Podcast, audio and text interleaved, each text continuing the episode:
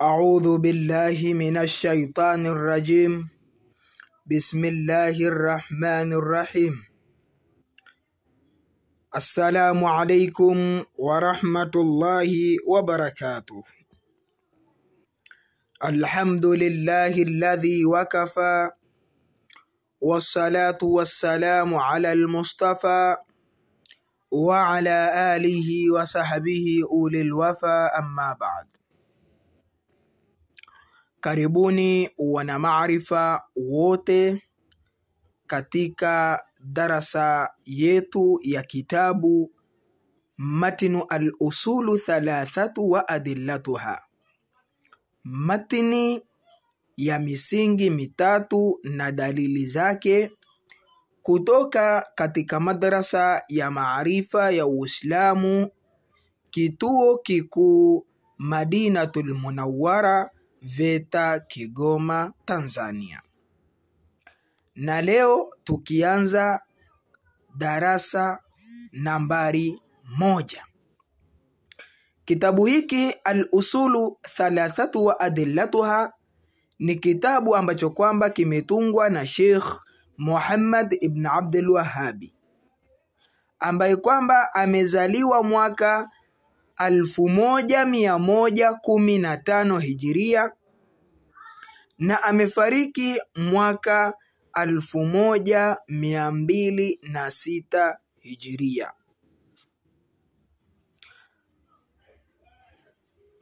Sheikh ameanza kitabu chake kwa kusema Bismillahi rrahmani rrahim akikusudia kuwa anaanza kuandika kitabu hiki kwa jina la Allah subhanahu wa ta'ala, mwingi wa rehma, mwenye kurehemu. Na makusudio yetu sisi tunaposema bismillahi rrahmani rrahim, twakusudia kwamba tunaanza kusoma kitabu hiki kwa jina la Allah subhanahu wa ta'ala mwingi wa rehma mwenye kurehemu.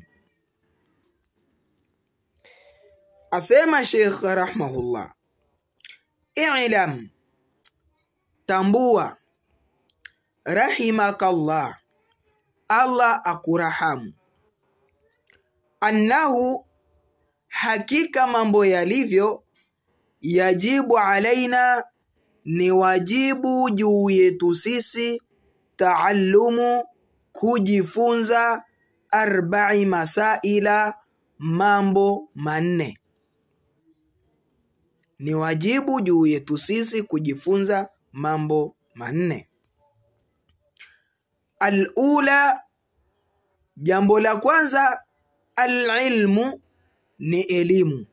Maanake jambo la kwanza ambalo ni wajibu sisi kujifunza ni elimu, na elimu ziko nyingi mno.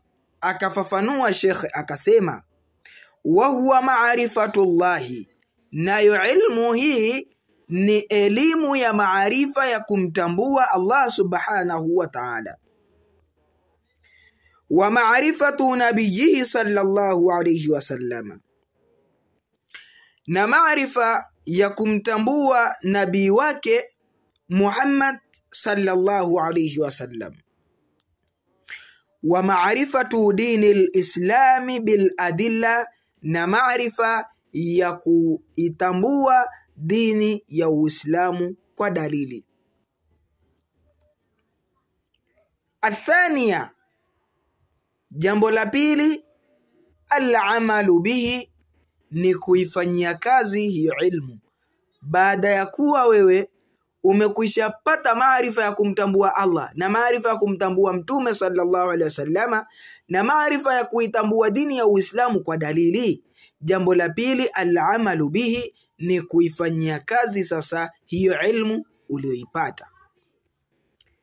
Athalitha, jambo la tatu, da'watu ilaihi ni kuilingania hiyo elimu.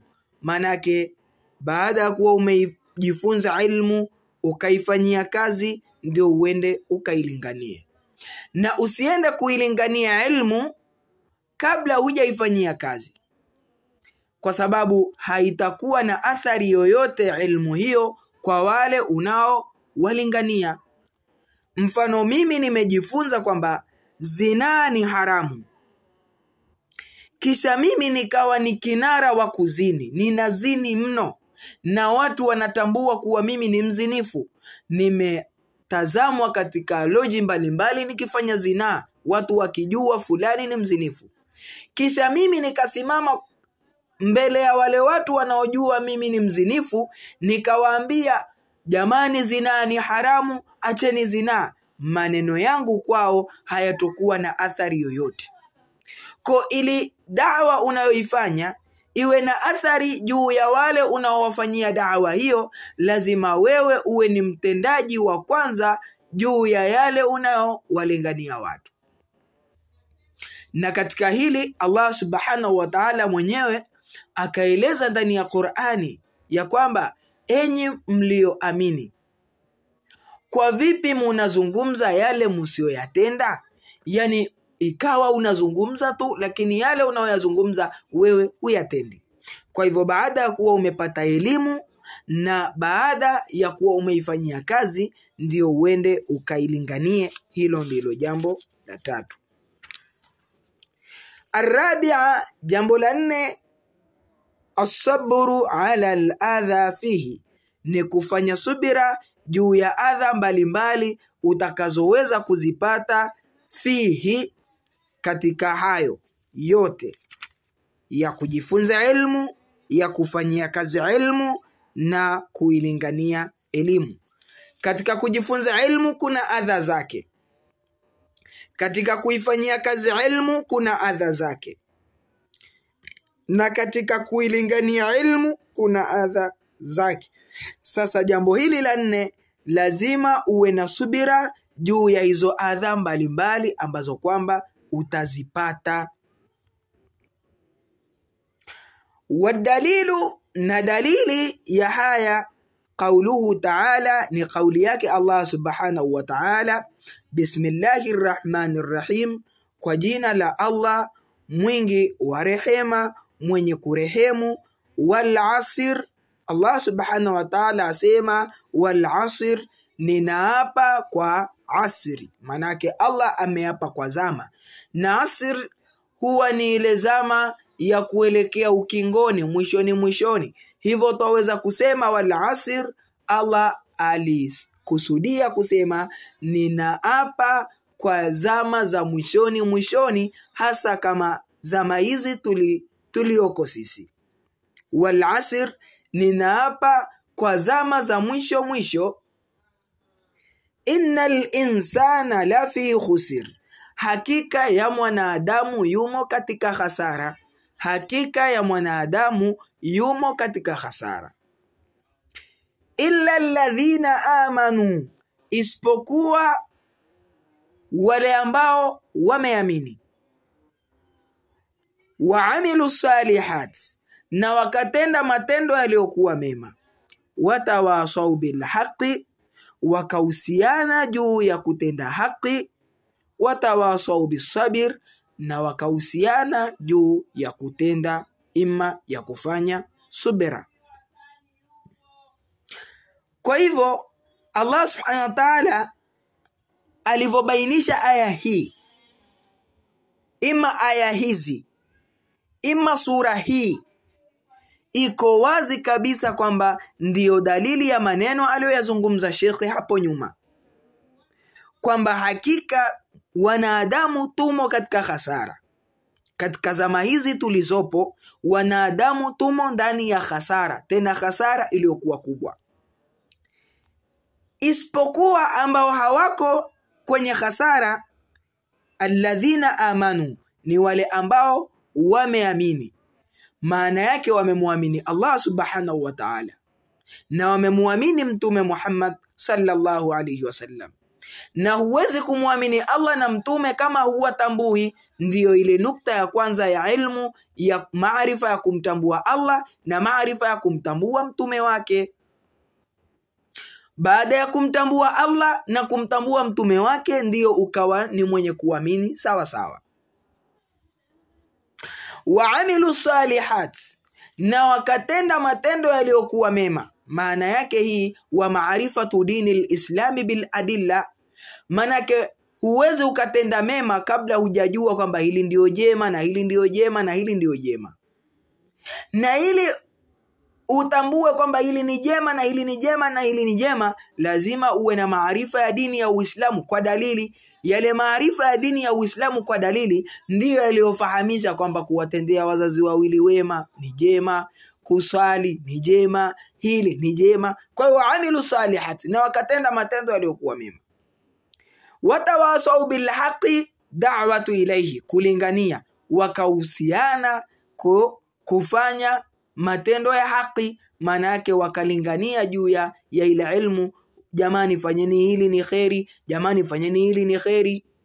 Watawasau bisabir na wakahusiana kufanya subira sasa juu ya adha mbalimbali ambazo zitakuwa zinawakuta kutokamana na hayo. Hiyo ni suratul asr aya ya kwanza mpaka ya tatu. Asema qala shafiiyu amesema alimamu shafii rahimahullah taala allah amrahamu lau ma anzala Allahu hujjatan ala khalqihi, lau Allah asingetelemsha hujja yoyote juu ya viumbe wake, illa hadhihi sura, isipokuwa sura hii tu, lakafatuhum, basi ingewatosha. Manake lau Allah asingetelemsha hujja yoyote kwa waja wake isipokuwa angeteremsha sura hii peke yake kuwa ndiyo hoja, basi sura hii peke yake ingekuwa ni yenye kututoshea sisi viumbe wake. Waqala Bukhariyu, na amesema Alimamu Bukhari rahimahullah taala, Allah amrahamu, na hii kauli iko katika kitabu chake Sahihu al-Bukhari, katika kitabu lilmi kaweka mlango huu asema babu alilmu qabla alqauli walamali, kwamba huu ni mlango unaobainisha ya kwamba elimu kwanza kabla ya kauli na vitendo. Maanake ni wajibu mtu awe na elimu kwanza kabla ya kutenda jambo au kabla ya kusema jambo, awe na ilmu juu ya kutenda kwake na kusema kwake. Wadalilu qauluhu taala, na dalili ni kauli yake Allah subhanahu wa taala, fa'lam annahu, tambua ya kuwa la ilaha illa Allah, hapana mola apasaye kuabudiwa kwa haki isipokuwa Allah. Wastaghfir li dhambika, naomba msamaha kwa madhambi yako. Hii ni Suratul Muhammad aya 19. Fabadaa bililmi, Allah hapa ameanza kwa elimu, qabla alqauli walamali, kabla ya kauli na kitendo. Kwa hivyo katika kauli yake Allah, fa'lam annahu la ilaha illa Allah, tambua ya kwamba hapana mola apasaye kuabudiwa kwa haki isipokuwa Allah. Wastaghfir lidhambika naomba msamaha kwa madhambi yako. Maana yake ndani ya kauli hii Allah ameanza kwa elimu, yani fa'lam, tambua, manake fahamu. Ameanza na elimu. Kabla alqauli, qauli hapa ni ipi? Ni la ilaha illa Allah. Wal amal, na amali ni ipi? Ni wastaghfir lidhambika omba msamaha kwa madhambi yako, ndiyo kitendo omba msamaha. Kauli ni la ilaha illa Allah, hapana mola apasaye kuabudiwa kwa haki isipokuwa Allah, na elimu ndiyo hii fa'lam, tambua, fahamu. Kwa hivyo fabadaa bililmi, Allah subhanahu wa ta'ala ameanza kwa elimu, qabla alqauli walamali, kabla ya kauli na na vitendo. Kwa hivyo ni muhimu na sisi tujikite katika kuanza kujifunza ilmu kabla hatujaenda kuyazungumzia masala na kabla hatujatenda masala. Darasa yetu ya leo itakomea hapa.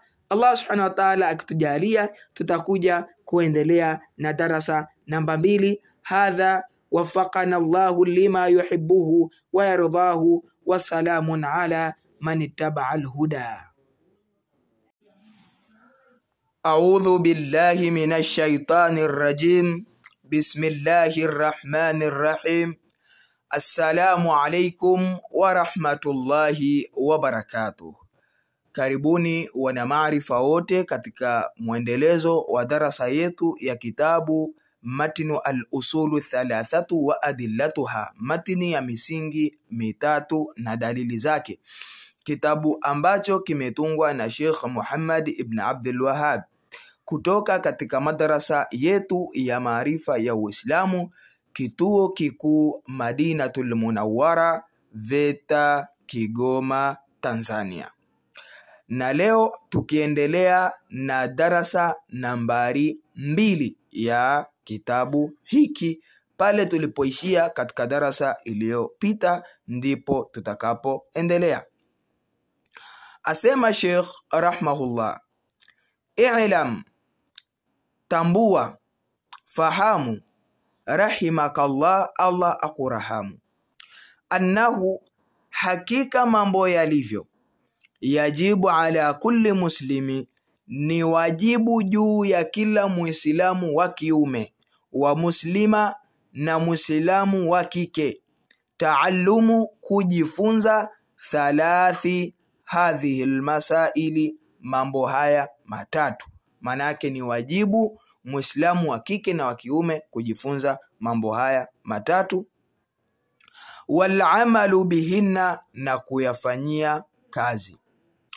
Alula, jambo la kwanza, anna Allaha, hakika ya Allah subhanahu wa ta'ala, khalaqana, yeye ndiye aliyetuumba. Maanake lazima Muislamu akubali na aamini na atambue kwamba hakuna yeyote aliyemuumba isipokuwa Allah subhanahu wa ta'ala, na hakumuumba yeye tu, kaumba wote dunia nzima. Kwa hivyo anna Allaha khalaqana, hakika ya Allah subhanahu wa ta'ala ametuumba sisi. Warazakana, na ndiye anayetupa riski. Allah subhanahu wa ta'ala ndiye anayetupa sisi riski, anatupa riski sisi walam yatrukuna hamala, na wala Allah subhanahu wa ta'ala hakutuacha sisi tuishi burebure bure.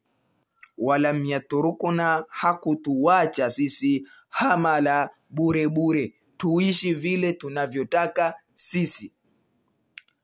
Bal arsala ilaina rasula, bali Allah subhanahu wa ta'ala alituma kwetu sisi mtume. Faman ataahu, yule atakayemtii mtume kwa yale aliyokuja nayo kutoka kwa Allah subhanahu wa ta'ala, dakhala aljanna, ataingia peponi. Waman asahu, na yule atakayemuasi Allah subhanahu wa ta'ala kwa yale na yule atakayemuasi mtume sallallahu alayhi wasallama kwa yale ambayo ametoka nayo kwa Allah subhanahu wa ta'ala, dakhala nnara, ataingia motoni.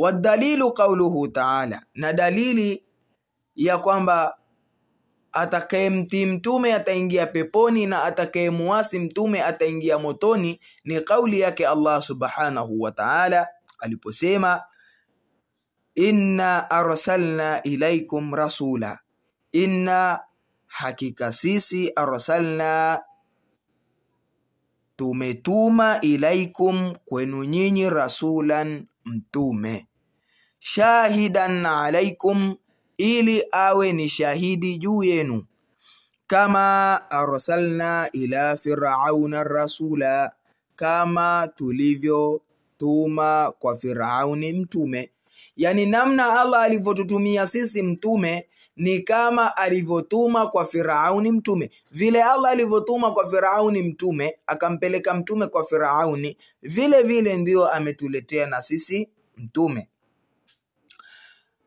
Faasa firaunu rasula, Firauni alimuasi mtume. Allah subhanahu wa ta'ala alimtuma Musa alayhi salam kwa Firauni. Firauni alimuasi mtume, alimuasi Musa ambaye ni mtume aliyetumwa na Allah subhanahu wa ta'ala. Basi baada ya kumuasi mtume alifanywa nini Firauni? Allah subhanahu wa ta'ala asema faakhadhnahu akhadhan wabila, faakhadhnahu, basi tukamshika, faakhadhnahu, basi tukamshika Firauni akhadhan wabila, mshiko wa mateso. Kwa hiyo Firauni alishikwa mshiko wa mateso, akateswa. Kwa sababu gani? Alimuasi mtume aliyetumwa na Allah subhanahu wa ta'ala. Maana mafuhumu kinyume chake, lau Firauni asingemuasi mtume Musa, basi asingeshikwa mshiko wa mateso, lakini kwa vile alimuasi mtume Musa, ndiyo maana alishikwa mshiko wa mateso. Kwa vile vile na sisi lau tutamuasi mtume wetu Muhammad sallallahu alaihi wasallama, basi tujiandaye kushikwa mshiko wa mateso, na ikiwa hatuhitajiki ima hatuhitajii sisi kushikwa mshiko wa mateso, basi ni wajibu kwetu sisi tuweze kumtii mtume Muhammad sallallahu alayhi wasallam. Athania, jambo la pili, anna Allaha, hakika ya Allah subhanahu wa ta'ala, la yardha, hamridhi an yushraka ma'ahu ahadun fi ibadatihi, hamridhii yule ambaye anamshirikisha pamoja naye katika ibada yake mwinginewe. Allah subhanahu wa ta'ala hamridhii yule ambaye anamfanyia Allah subhanahu wa ta'ala mshirika katika ibada yake. La malakum mukarrabun, si malaika waliokurubishwa yani mtu akaamua kuwafanya wale malaika ambao Allah yeye amewakurubisha tu kwake, akaamua kuitekeleza ibada, akachanganya makusudio kwa Allah na kwa malaika. Si malaika, hata kama ni malaika wamekurubishwa, lakini haitakikani kuwachanganya wale malaika katika makusudio ya ibada pamoja na Allah subhanahu wa ta'ala. Wala nabiyyun mursalun, wala manabii waliotumwa, haifai wale watu waliokufuru wamewafanya wale manabii kama ndio miungu, aidha kutokana na miujiza mbalimbali wanaoifanya na nini, basi wakaona kwamba wale manabii waliotumwa ndio miungu yenyewe, wakajikuta wameingia katika kufuru, au wakachanganya yule nabii kwamba ni sehemu katika uungu, wakajikuta wameingia katika katika kufuru. Kwa hivyo wala nabiyu mursalu, wala nabii aliyetumwa haifai kumchanganyisha katika ibada eh, pamoja na Allah subhanahu wa ta'ala kimakusudio. Wadalilu qauluhu ta'ala, na dalili ni kauli yake Allah subhanahu wa ta'ala, wa anna almasajida lillah, na hakika misikiti iko kwa ajili ya kumwabudia Allah subhanahu wa ta'ala fala tadau, basi musiombe maa Allahi ahada, pamoja na Allah mwinginewe. Manake musiombe pamoja na Allah mwinginewe. Na leo ikawa mtu akwenda msikitini, ana shida, amuomba Allah, ya Allah nisaidie kadha, nisaidie kadha, nisaidie kadha.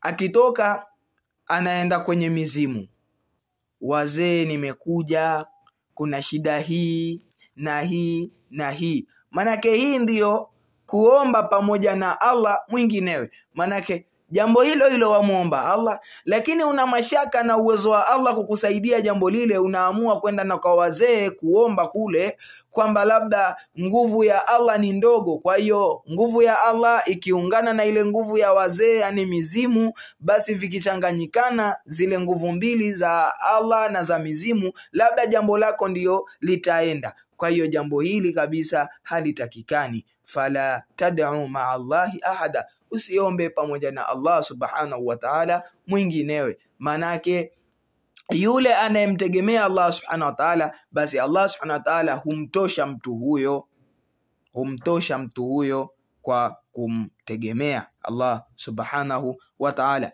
Kwa hivyo mambo ya kuwa unamuomba Allah, unatoka kwa Allah, unaenda unaomba mizimu, unatoka kwa mizimu, unaenda kuomba makaburi na nini, ni mambo ambayo kwamba si yenye kufaa.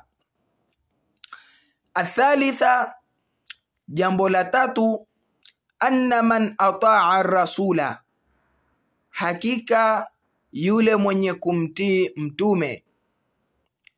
Wa wahada Allah na akampwekesha Allah subhanahu wa ta'ala, la yajuzu lahu, haifai kwake muwalatu, kuwafanya kuwa ni vipenzi man hada Allah, wale wenye kumpiga vita Allah subhanahu wa ta'ala, wa rasulahu, na mtume wake walau kana aqraba karibi, hata kama watakuwa ni ndugu ima ni jamaa wa karibu. Maanake wale wenye kumpiga vita Allah subhanahu wa ta'ala na wenye kumpiga vita mtume wake sallallahu alaihi wasallama, haifalii kwa yule mwenye kumwamini Allah na akamtii mtume na akampwekesha Allah akawafanya wao kuwa ni vipenzi, wale wenye kumpiga vita Allah na mtume wake. Wadalilu qauluhu ta'ala, na dalili ni kauli yake Allah subhanahu wa ta'ala, la tajidu qauma, hauwezi kukuta kaumu. Kaumu ni watu, yani maanake huwezi ukakuta kaumu, yani huwezi ukakuta kundi la watu fulani, yu'minuna billah, ambao wanamuamini Allah subhanahu wa ta'ala, wal yawmil akhiri, na wanaamini siku ya mwisho kwamba iko yuwaduna wanawafanya kuwa ni vipenzi man hada llaha wa rasulahu, wale wenye kumpiga vita Allah subhanahu wa ta'ala na mtume wake. Walau kanu abaahum, hata kama hao wenye kumpiga vita Allah na mtume wake watakuwa ni baba zao, au abanaahum, au watakuwa ni watoto wao. Au ikhwanahum au itakuwa ni watoto wataku, itakuwa ni ndugu zao ndugu zao. Ikhwanahum itakuwa ni ndugu zao. Au ashiratahum au watakuwa ni jamaa zao. Haifai kuwafanya ni vipenzi maadamu tu wanampiga vita Allah subhanahu wa ta'ala na mtume wake ulaika hao ambao hawawafanyi vipenzi wenye kumpiga vita Allah subhanahu wa ta'ala na mtume wake, kataba fi qulubihimul imana, Allah subhanahu wa ta'ala ameandika katika mioyo yao imani. Maanake ukiona mtu anawafanya vipenzi wale wenye kumpiga vita Allah subhanahu wa ta'ala na mtume wake, ujue huyo katika moyo wake hana imani. Ulaika kataba fi qulubihimul iman, hao ambao hawawafanyi vipenzi wenye kumpiga vita Allah subhanahu wa ta'ala na mtume wake. Allah subhanahu wa ta'ala ameandika fi qulubihimul imana, katika mioyo yao ameandika imani. Wa ayyadahum biruhin minhu, na anawapa nguvu Allah subhanahu wa ta'ala biruhi minhu, kwa roho itokayo kwake. Wa yudkhiluhum jannatin na atawaingiza katika pepo. Wayudkhiluhum jannatin, na atawaingiza katika pepo tajri min tahti al-anhar, pepo ambayo pembezoni mwake yanapita mabustani, pepo ambayo kwamba pembezoni mwake eh, ya inapita mito mbalimbali. Hiyo pepo ni mabustani alafu pembezoni mwa mabustani hayo inapita mito mbalimbali mbali. Jannatin ni mabustani, tajiri min tahtiha al-anhar, al pembezoni mwa mabustani hayo inapita mito mbalimbali. Khalidina fiha, waishi humo milele, wakae humo. Radhiyallahu anhum, Allah subhanahu wa ta'ala amewaridhia wao waradhu anhu, na wao wamemridhia Allah subhanahu wa ta'ala. Ulaika hizbullahi, hilo ndilo kundi la Allah subhanahu wa ta'ala. Ala, tambua, elewa, fahamu, inna hizballahi, hakika kundi la Allah subhanahu wa ta'ala, humul muflihun, ndilo lenye kufaulu. Hiyo ni Suratul Mujadila aya ya ishirini na mbili. Darasa yetu ya leo itakomea hapa. Allah subhanahu wa ta'ala akitujalia wakati mwingine tutaendelea na darasa nambari tatu. Hadha waffaqana Allahu lima wa yardhahu. Wassalamun ala man ittaba'a alhuda. أعوذ بالله من الشيطان الرجيم بسم الله الرحمن الرحيم السلام عليكم ورحمة الله وبركاته الحمد لله الذي وكفى wassalatu wassalamu ala almustafa wa ala alihi wa sahbihi ulil. Amma baad, karibuni wana maarifa wote katika mwendelezo wa darasa yetu ya kitabu matinu alusulu thalathatu wa adillatuha, matini ya misingi mitatu na dalili zake, kitabu ambacho kimetungwa na Sheikh Muhammad ibn Abdul Wahhab kutoka katika madarasa yetu ya maarifa ya Uislamu, kituo kikuu Madinatul Munawwara, VETA, Kigoma, Tanzania na leo twaendelea na darasa nambari tatu. Pale tulipokomea katika darasa nambari mbili, twaendelea na darasa nambari tatu sasa. Asema Sheikh rahmahullah, i'lam, tambua, fahamu, arashadaka Allahu litaatihi, Allah subhanahu wa ta'ala akuongoze kuelekea katika taa yake, kuelekea katika hali ya kumtii yeye. Anna alhanafiya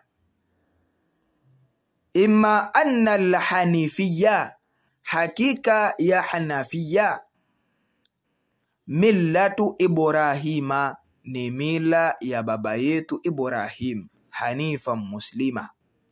Hii hanifia ni mila ya baba yetu Ibrahimu alayhi salatu wassalam. an taabuda Allah ni wewe kumwabudu Allah subhanahu wa ta'ala, mukhlisan lahu ddin, hali ya kumtakasia Allah subhanahu wa ta'ala dini yake. Manake hii hanifia, mila ya baba yetu Ibrahim, ndiyo huu Uislamu. Sasa huu Uislamu ni wewe kumwabudu Allah subhanahu wa ta'ala, hali ya kumtakasia Allah subhanahu wa ta'ala dini, si ukamwabudu tu kisha humtakasi Allah dini. Hapana, umwabudu Allah subhanahu wa ta'ala hali ya kumtakasia Allah subhanahu wa ta'ala dini. Na hii maana yake ni nini? Kumtakasia Allah subhanahu wataala dini ni kujitenga na mila zote potovu na kushikamana na mila sahihi za Uislamu. Manake lau ukiwa umeshikana na mila za Kiislamu hali pia umeshikana na mila potovu, maana yake utauchafua wewe Uislamu wako, ule Uislamu wako utauchafua, maanake hutakuwa umemtakasia Allah subhanahu wataala dini. Na sisi Waislamu ni mfano wa vyombo ambavyo vimeubeba Uislamu. Lau sisi Waislamu tutakuwa wachafu kwa kufata mila potovu, maana yake itakuwa ni sababu ya kuchafua ule Uislamu wetu ambao tumeubeba ndani yetu. Ni mfano wa chombo kinachobebea maji, mfano glasi yatiwa maji ndani yake. Ikiwa glasi ile itakuwa ni chafu, ina vumbi vumbi, maana yake ukichukua maji ukamimina ndani ya glasi ile, basi maji yale yataonekana na yenyewe yana vumbi kutokana na lile vumbi la kile chombo kilichobebea hayo maji. Kwa na sisi Waislamu tuko mfano wa vyombo vilivyobeba Uislamu. Manake lau tutakuwa tuna vumbi vumbi la mila chafu za shirki, mila chafu za mambo ya ajabu, maasi na kadhalika, maana yake na ule Uislamu wetu tutakaokuwa tumeubeba ndani yetu utaonekana ni mchafu kutokana na ule uchafu tulionao sisi. Ndiyo maana leo ikitokea labda ni imamu wa msikiti au ni shekhe wa eneo fulani au ni mwalimu wa madarasa amezini akafumaniwa katika loji gesti fulani kwamba amefanya zinaa, watu hawatosema kwamba fulani kazini wakasukuma tuhuma zile kwake yeye tu, bali kwa kuwa ni imamu au ni shekhe au ni ustadhi, basi zile tuhuma zitahusishwa moja kwa moja na Uislamu. Utakaotukanwa utakuwa ni Uislamu, utakaochafuliwa utakuwa ni ni Uislamu. Kwa hivyo yule Muislamu ambaye kwamba atajikita na zile mila za Kiislamu akajitenga na mamila mapotovu, huyu ndiye atakuwa amemtakasia Allah dini, kwa sababu mambo yake yote yatakuwa ni safi. Kwa hiyo watu watakuwa wanaona eh, kumbe Uislamu ni ni safi, kwa kuona yale mambo masafi anayoyafanya Muislamu. Lakini ikiwa Muislamu atakuwa ni mwenye kufanya zinaa, watasema ah, Uislamu bwana ni dini ya uzinifu Muislamu akiwa mchawi, mambo ya uchawi uchawi na nini, utasikia Uislamu ni dini ya uchawi. Muislamu akifuga majini, haitasema kwamba fulani anafuga majini, watasema Uislamu ni dini ya majini. Kwa hiyo ili kumtakasia Allah dini ni kutengana na mila zote potovu za ajabu ajabu na kushikamana na mila ya Uislamu iliyokuwa safi na sahihi.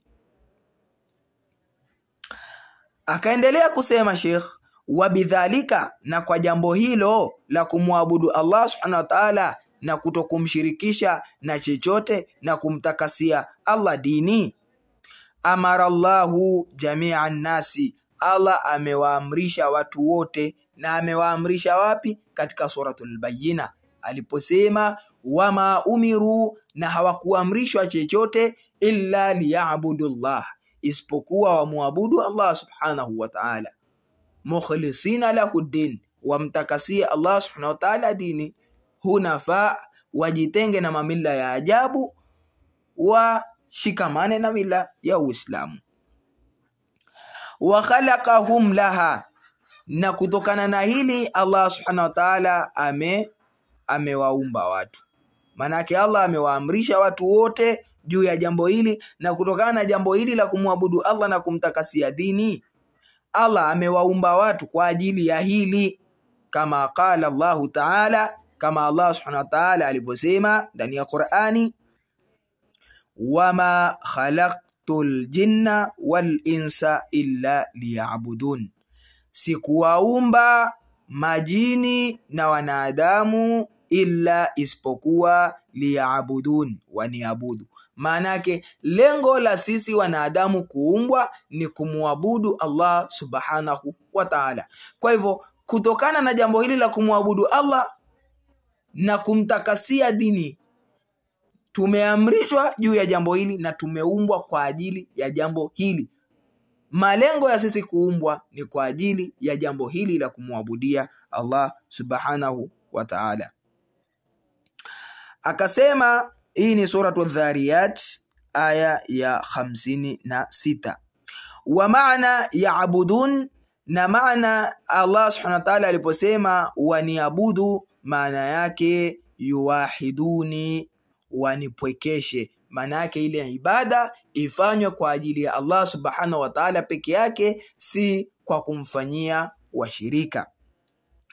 Wa adhamu ma amara Allahu bihi na jambo kubwa ambalo Allah subhanahu wa ta'ala ameliamrisha at-tauhidu ni tauhidi, yani jambo kubwa kabisa ambalo Allah subhanahu wa ta'ala ameliamrisha kwetu sisi at-tauhidu ni tauhidi, maana yake kumpwekesha yeye Allah subhanahu wa ta'ala.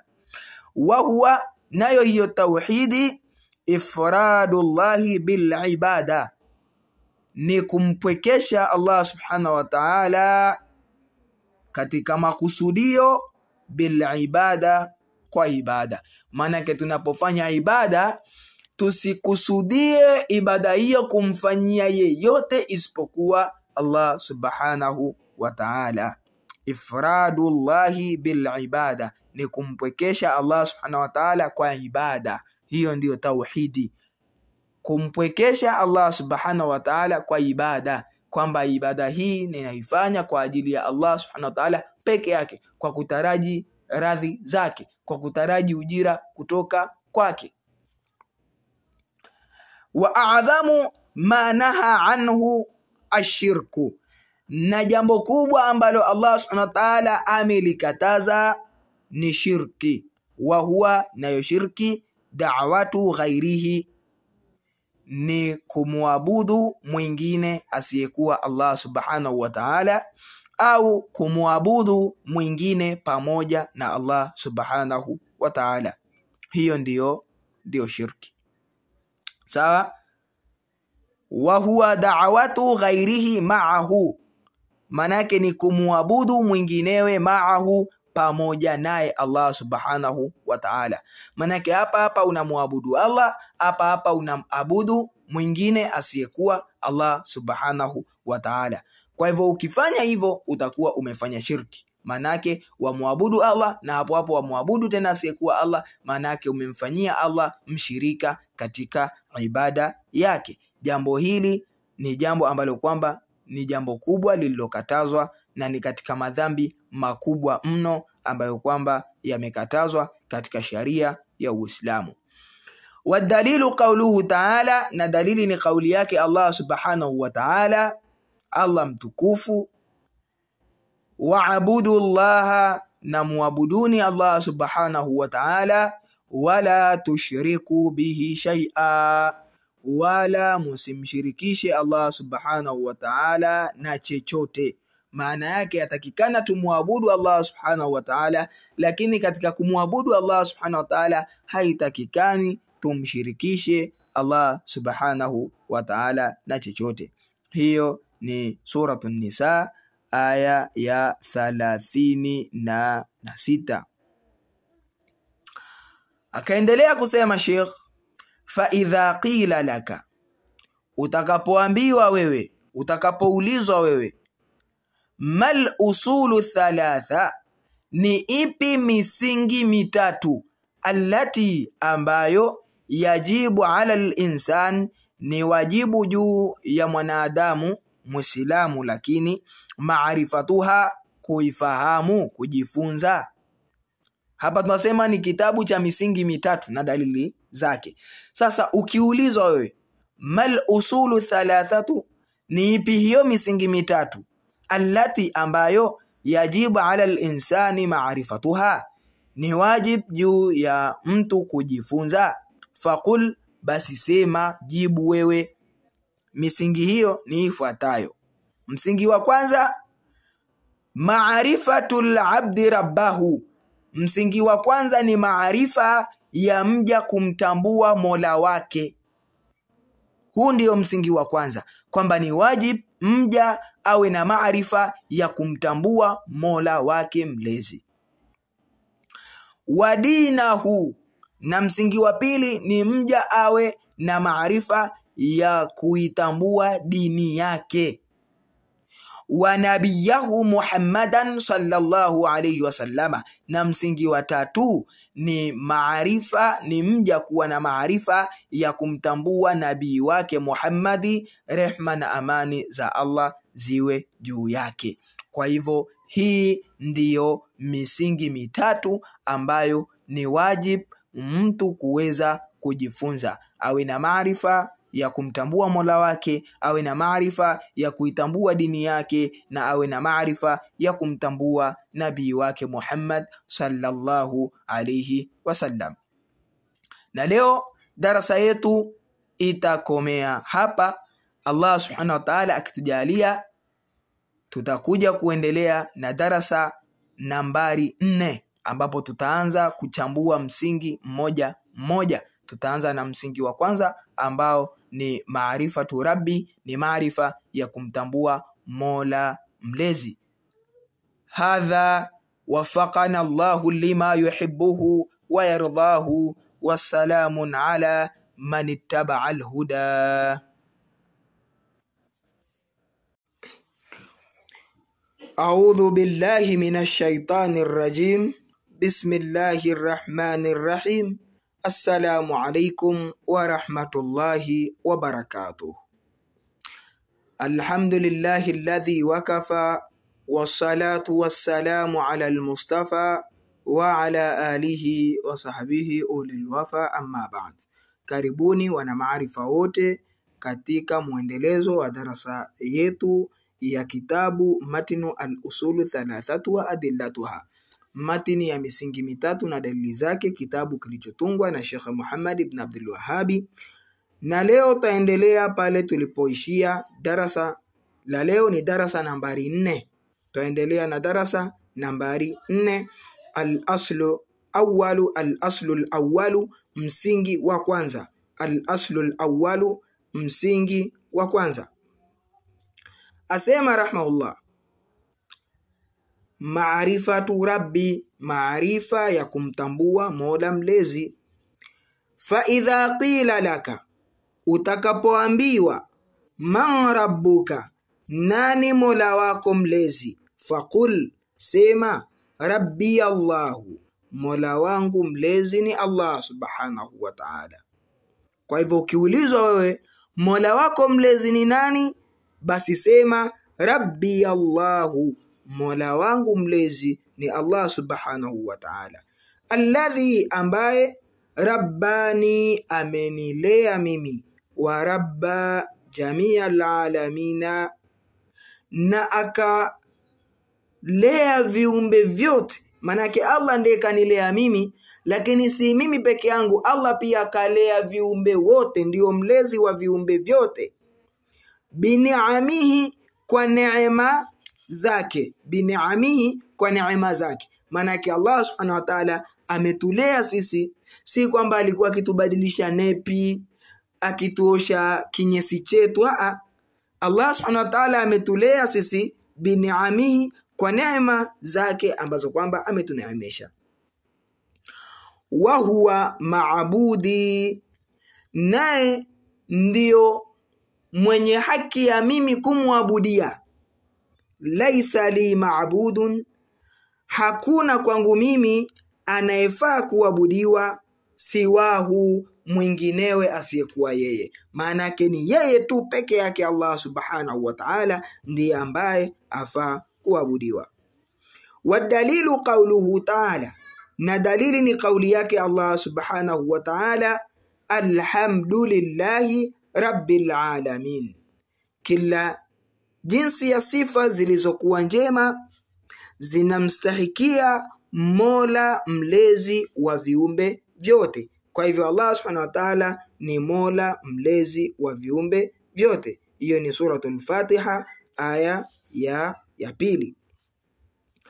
Wa kullu ma siwa llahi alamun na kila ambacho si Allah subhanahu wa ta'ala kimeumbwa, manake ambaye si Allah ameumbwa. Kila ambacho si Allah basi ni kiumbe kimeumbwa. Wa ana wahidun min dhalika alam, na mimi ni mmoja miongoni mwa hivyo viumbe. Kwa hivyo Muislamu lazima awe na, na imani hiyo na kuitakidi huko kwamba kila ambacho si Allah ni kiumbe na mimi pia ni mmoja miongoni mwa hivyo viumbe. Fa idha qila laka, utakapoambiwa wewe, bima arafta rabbaka, ni kwa vipi unamtambua mola wako mlezi. Bima arafta rabbaka, ni kwa vipi unamtambua mola wako mlezi. Fakul, basi sema, biayatihi, ninamtambua mola wangu mlezi kwa dalili zake, biayatihi, kwa dalili zake, wa makhluqatihi, na kwa viumbe vyake, wa min ayatihi, na katika dalili zake, allailu, ni usiku. Miongoni mwa dalili za uwepo wa Allah, allailu ni kupatikana usiku, wanaharu na vile vile kupatikana mchana. Yani vile inavyopatikana usiku na mchana ni dalili ya kuwepo kwake Allah subhanahu wa ta'ala. Washamsu walqamaru, na jua na mwezi. Maanake kupatikana jua, kuwepo jua na kuwepo mwezi ni dalili za kuwepo kwake Allah subhanahu wa ta'ala. Wa min makhluqatihi, na katika viumbe vyake assamawatu sab'u, ni kuwepo kwa mbingu saba. Assamawatu sab'u, ni kuwepo kwa mbingu saba. Wa man fihinna, na vile ambavyo kwamba vipo katika hizo mbingu saba. Kwa hiyo mbingu saba na vile vilivyomo katika mbingu ni dalili ya kuwepo kwake Allah subhanahu wa ta'ala. Wal aradhuna sab'u, na ardhi saba. Waman fihinna, na ambavyo vipo katika ardhi. Wama bainahuma, na vilivyo baina ya ardhi na mbingu, vyote hivi ni dalili ya kuwepo kwake Allah subhanahu wa ta'ala. Wadalilu qauluhu ta'ala, na dalili ni kauli yake Allah subhanahu wa ta'ala. Wa min ayatihi, na katika dalili za kuwepo kwake Allah subhanahu wa ta'ala, allailu wannaharu, ni usiku na mchana, washamsu walqamaru, na jua na mwezi.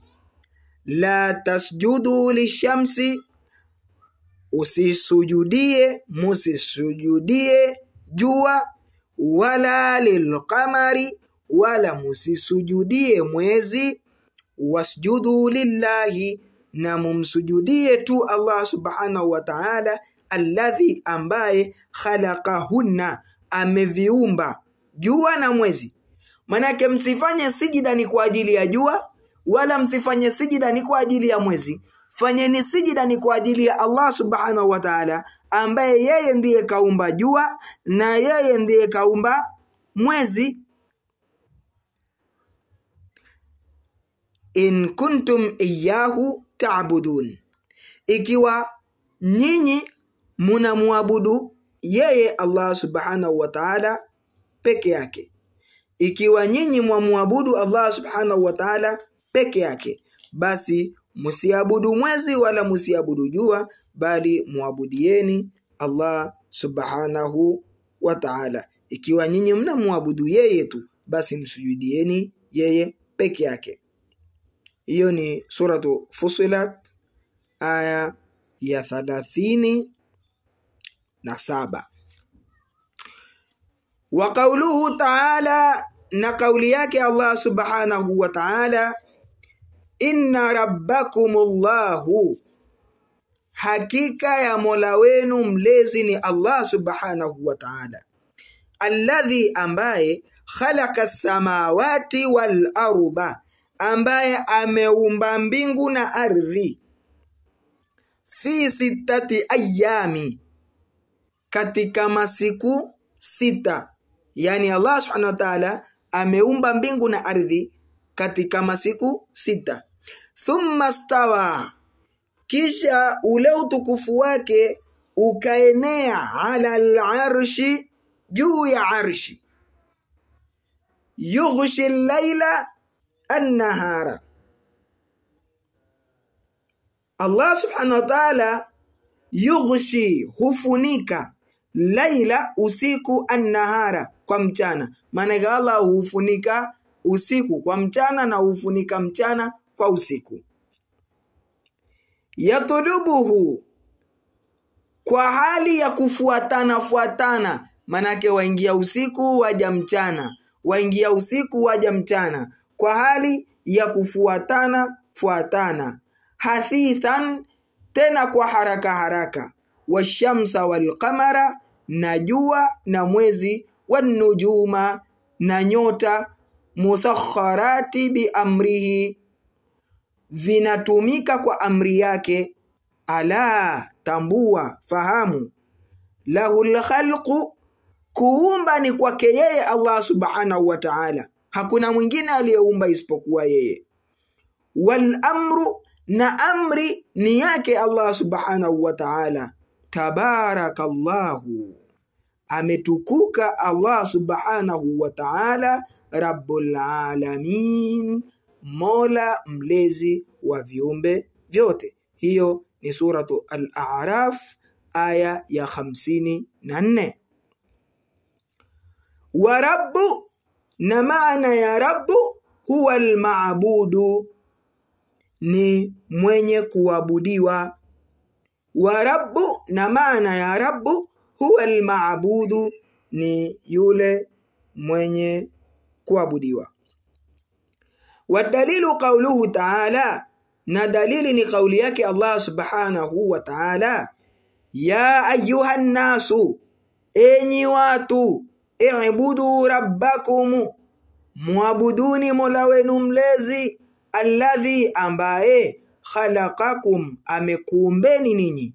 Walladhina min qablikum na amewaumba waliokuwa kabla yenu la'allakum tattaqun ili mupate kuwa wacha Mungu. Alladhi ambaye jaala lakum al-ardha firasha amekujalieni ardhi kuwa ni tandiko wasamaa binaa na amekujalieni mbingu kuwa ni paa. Wa anzala minas samai maa na anateremsha kutoka mbinguni maji fa akhraja bihi. Basi vinatoka kutokamana na maji hayo minathamarati katika matunda rizqan lakum ili iwe ni riziki kwenu ninyi fala taj'alu lillahi andada basi musimjalie Allah subhanahu wa ta'ala miungu mingine washirika wa antum taalamun wakati nyinyi mnajua kwamba kumfanyia Allah miungu mingine washirika haifai. Hiyo ni suratul baqara aya ya ishirini na moja mpaka aya ya ishirini na mbili qala ibnu kathiri amesema ibnu kathiri amesemaje ibnu kathiri rahmahullah taala. Ibnu kathiri katuambia nini? Ibni kathiri asema alkhaliqu lihadhihi lashyai aliyeumba hivi vitu. Maana yake aliumba mbingu aliumba ardhi aliumba nyota aliumba jua aliumba vyote alivyoumba. Huwa lmustahiqu lilibada. Yeye ndiye anayestahiki kuabudiwa. Manake aliyeumba vitu ndiye ambaye kwamba anastahiki kuabudiwa. Manake aliyeumba dunia aliumba ardhi mbingu kila kitu. Huyo ndiyo anayestahiki kuabudiwa. Wa anwa'u libada na aina za ibada allati ambazo amara Allahu biha Allah ameziamrisha kwazo mithlu mfano alislami zile ibada zinazopatikana katika nguzo ya dini ya Uislamu wal imani na zile zinazopatikana katika imani wal ihsani na zile zinazopatikana katika ihsani. Wa minhu na miongoni mwa hizo adduau ni dua wal na hofu. Lakini hofu maalum si kila hofu. Manake hofu iliyofungamana na hali ya, ya uungu. Warajau na matarajio. Watawakulu na mategemeo. Waraghbatu na pupa ya kufikia lile unalolipenda. Warahbatu na kuogopa ambako kumefungamana na elimu. Walkhushu'u na unyenyekevu. Wa khashiyatu na uoga lakini pia uoga huu ni maalumu. Walinabatu na kutubia. Walisti'ana na kutaka msaada walistighatha walisti'adha na kujilinda walistighatha na kuhitajia kuokolewa wadhabahu na kuchinja wanadhuru na nadhiri wa ghairu dhalika min alibadati allati amara Allahu biha, na yasiyokuwa hayo katika ibada ambazo Allah subhanahu wa ta'ala ameziamrisha kwazo. Kulluha la, zote hizo zatakiwa zifanywe kwa kuelekezwa Allah subhanahu wa ta'ala. Wadalilu qauluhu ta'ala, na dalili ni kauli yake Allah subhanahu wa ta'ala wa anna almasajida lillah, na hakika misikiti iko kwa ajili ya kumwabudia Allah subhanahu wa ta'ala. Fala tad'u ma'a Allahi ahada, basi musimuombe pamoja na Allah subhanahu wa ta'ala mwinginewe. Darasa hili la leo tutakomea hapa darasa namba nne. Allah subhanahu wa ta'ala akitujalia, tutakuja kuendelea na darasa nambari tano. Hadha waffaqana Allahu lima yuhibbuhu wa yardahu, wasalamun ala man ittaba'a alhuda.